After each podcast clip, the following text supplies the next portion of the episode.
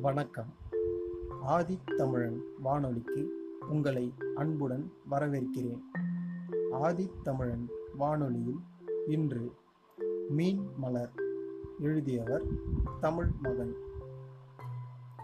ஔவை ஓர் ஆணும் பெண்ணும் நண்பர்களாக இருப்பதில் பல்வேறு இடையூறுகள் இருப்பதை நான் அமுதாவிடம் விளக்கியிருக்கிறேன். அவற்றை ஒரு பொருட்டாகவே அவள் மதிக்கவில்லை. அமுதா என் மீது அளவு கடந்த அன்பும் மரியாதையும் வைத்திருந்தாள். ஆரம்பத்தில் அதை நான் அலட்சியம் செய்தேன். ரயில் சிநேகம் போல இதை ஆஃபீஸ் சிநேகம் என்று நினைத்திருந்தேன். அவள் அப்படி நினைக்கவில்லை. அவள் என் மீது மரியாதை செலுத்தி கொண்டிருந்தது.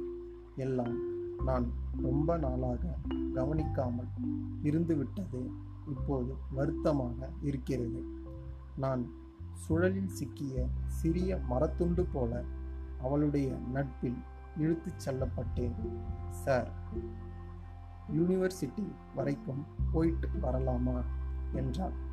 அவளுடைய வண்டியில் இருந்த மழைக்கோட்டை எடுத்துக்கொண்டு என்னுடைய ஸ்கூட்டரிலேயே வந்தாள்.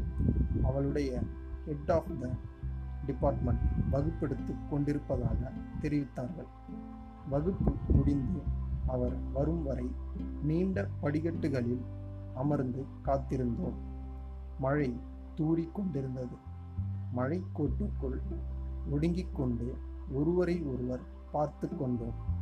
எதிர்பார்க்காத தருணத்தில் சொல்லுங்க சார் என்றார். எதை பற்றியாவது சொல்லிக்கொண்டு வந்து அதை பாதியில் நிறுத்திவிட்டேனா என்று அவசரமாக நினைவுபடுத்தி பார்த்தேன்.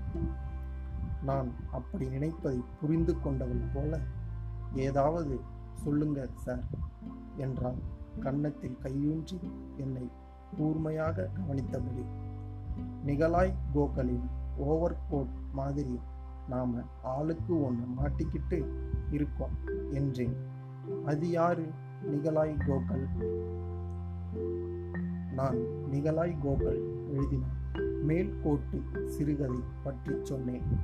அவள் விழுந்து விழுந்து சிரித்தாள் பெண்கள் மிகவும் நம்பிக்கை உள்ளவர்களிடம் மட்டும்தான் இப்படி மனம் விட்டு சிரிக்கிறார்கள்.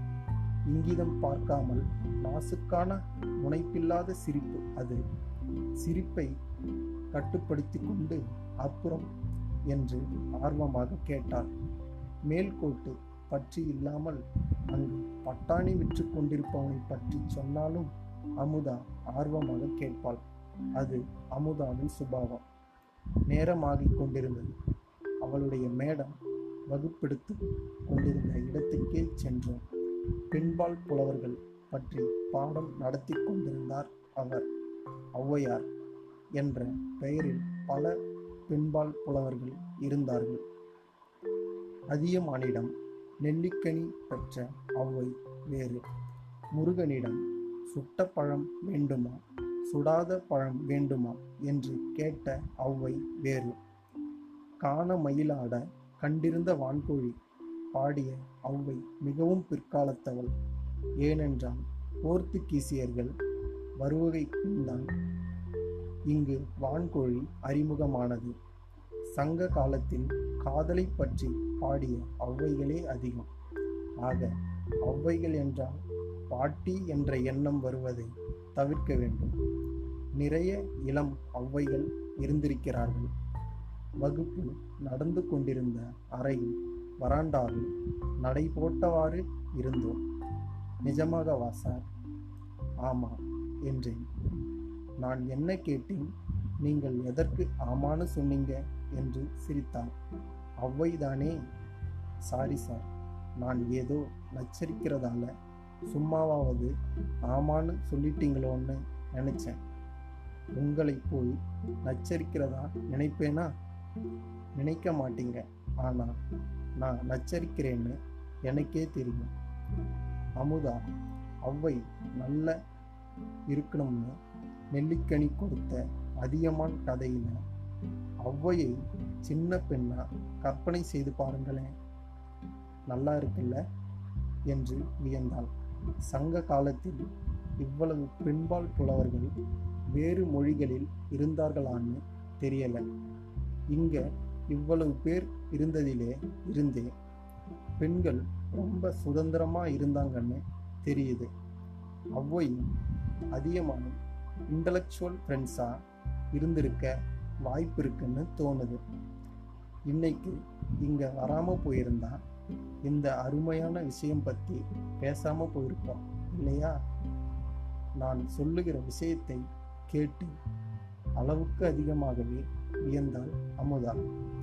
அவள் என் மீது வைத்திருக்கிற அன்பும் மரியாதையும் என்னை கவனத்துடன் பேச வைக்கும்.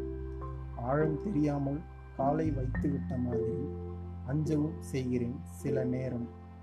அவளுடைய வியப்புக்கு உகந்த விஷயங்களை பேச வேண்டும் என்றும் அவள் நம்பிக்கைக்கு உரியவனாக என்னை தகவமைத்து கொள்ள வேண்டும் என்றும் நான் ஓயாமல் போராடுகிறேன்.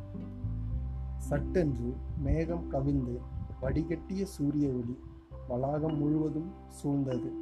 அமுதா மேடத்தை பார்த்து பட்ட மேற்படிப்பு முடித்து பட்டம் பெறுவதற்கு விண்ணப்பிப்பது குறித்து பேசிவிட்டு வந்தாள். அவளை ஹாஸ்டலுக்கு அழைத்து போய்விடும்போது நன்கு இருட்டிவிட்டது. திடீரென்று அவளுக்கு மாப்பிளை தேர்வாகிவிடவே ஆபீஸை விட்டும் ஹாஸ்டலை விட்டும் அவள் விலகி கொள்ள வேண்டியிருந்தது. எனக்கு அந்த திடீர் தனிமை உலுக்கிவிட்டது. ஆறு மாதம் ஹாஸ்டல் நேரம் தவிர மற்ற நேரமெல்லாம் என் கூட நிழல் மாதிரி வியாபித்திருந்தால் ஏற்படுத்த இந்த தாக்கம். இடையில் ஊரில் இருந்து அவள் எனக்கு ரொம்ப கஷ்டமா இருக்கு சார் என்று ஃபோன் செய்தபோது ஆணும் பெண்ணும் நண்பர்களாக இருப்பதில் உள்ள இடைஞ்சல்களை பற்றி விசனப்பட்டேன். அவள் வருத்தப்பட்டது எனக்கு மேலும் வருத்தமாகிவிட்டது. அதனால் என்ன சார்? நான் வந்து உங்களை பார்க்கிறேன். எனக்கு கண்களில் நீர் கோர்த்து கொண்டது. அமுதா நீ ஏன் ஆம்பளையா பிறக்காம போன? என்ன இருந்தாலும் நாம் முன்ன மாதிரி பேசிக்க முடியும்னு நினைக்கிறியா? கொஞ்சமும் நாகரிகம் இல்லாமல் நான் உணர்ச்சி வசப்படுவதை என்னால் கட்டுப்படுத்த முடியவில்லை. முடியும் சார். நாம் எப்பவும் போல இறக்கலாம் சார். கொஞ்ச நாளாகும் அவ்வளவுதான். அமுதா அவளுடைய திருமண அழைப்புகளை எடுத்துக்கொண்டு என் வீட்டுக்கு வந்தாள். அவளுடைய கணவராக போகிற அதிர்ஷ்டசாலியும் கூட வந்திருந்தார். என் மகளுக்கு கரடி பொம்மை ஸ்வீட் என்று வாங்கி வந்திருந்தார்கள். அவர் என்னுடன் கை குலுக்கி அறிமுகம் செய்து கொண்டார். என்னுடைய ஒரு ஃப்ரெண்ட் வீட்டுக்கு இவங்க வரணும்னு இவங்களோட ஒரு ஃப்ரெண்ட் வீட்டுக்கு நான் வரணும்னு ஒப்பந்தம். என்னுடைய ஒரே ஒரு ஃப்ரெண்ட் இவர்தான்னு சொன்னாங்க. அதான் உங்களை இன்வைட் பண்ண நானும் கூட வந்தேன் என்றார். ஹாஸ்டல் வெறுப்புக்கெல்லாம் சார்தான் ஒரே ஆறுதல் என்றாள் அமுதா குறுக்கிட்டு. என் கண்கள் கலங்கின. என் நல்ல தோழிக்கு நல்ல கணவர் கிடைக்கப் போகிறார் என்று பூரித்தேன் என் மனைவி டீ எடுத்து கொண்டு வந்தாள். எங்கள் வீட்டில் உபசரிப்பு என்றால் டீ தான் இரண்டு பேரும் டீ குடிக்கும் பழக்கம் இல்லாதவர்கள் என்று எனக்கு தெரியுமாதனால் நான் அதை தடுத்து பார்த்தேன். அமுதா இருக்கட்டும் சார் நான் சில வேளைகளில் டீ குடிப்பேன் என்றபடி. சொல்லுங்க சார் என்றான். நான் எதை எங்கிருந்து தொடங்குவது என்று புரியாமல் காற்றும் படங்களில் டாமஞ்சேரி எனக்கு ரொம்ப பிடிக்கும். சீடி இருக்கு. பார்க்குறீங்களா? என்று போடுங்களேன் அதிர்ஷ்டக்காரர் தான் சொன்னார். பூனையை எலி தொடர்ந்து வெறுப்பேற்றிக் கொண்டிருந்தது. மனம் விட்டு சிரித்தாள். பிரில்லியன்ட் காமெடி என வியந்து கொண்டு அமுதா தன் ஹேண்ட்பேக்கிலிருந்து எதையோ எடுத்து என் கையில் திணித்தாள். நெல்லிக்காய். நன்றி.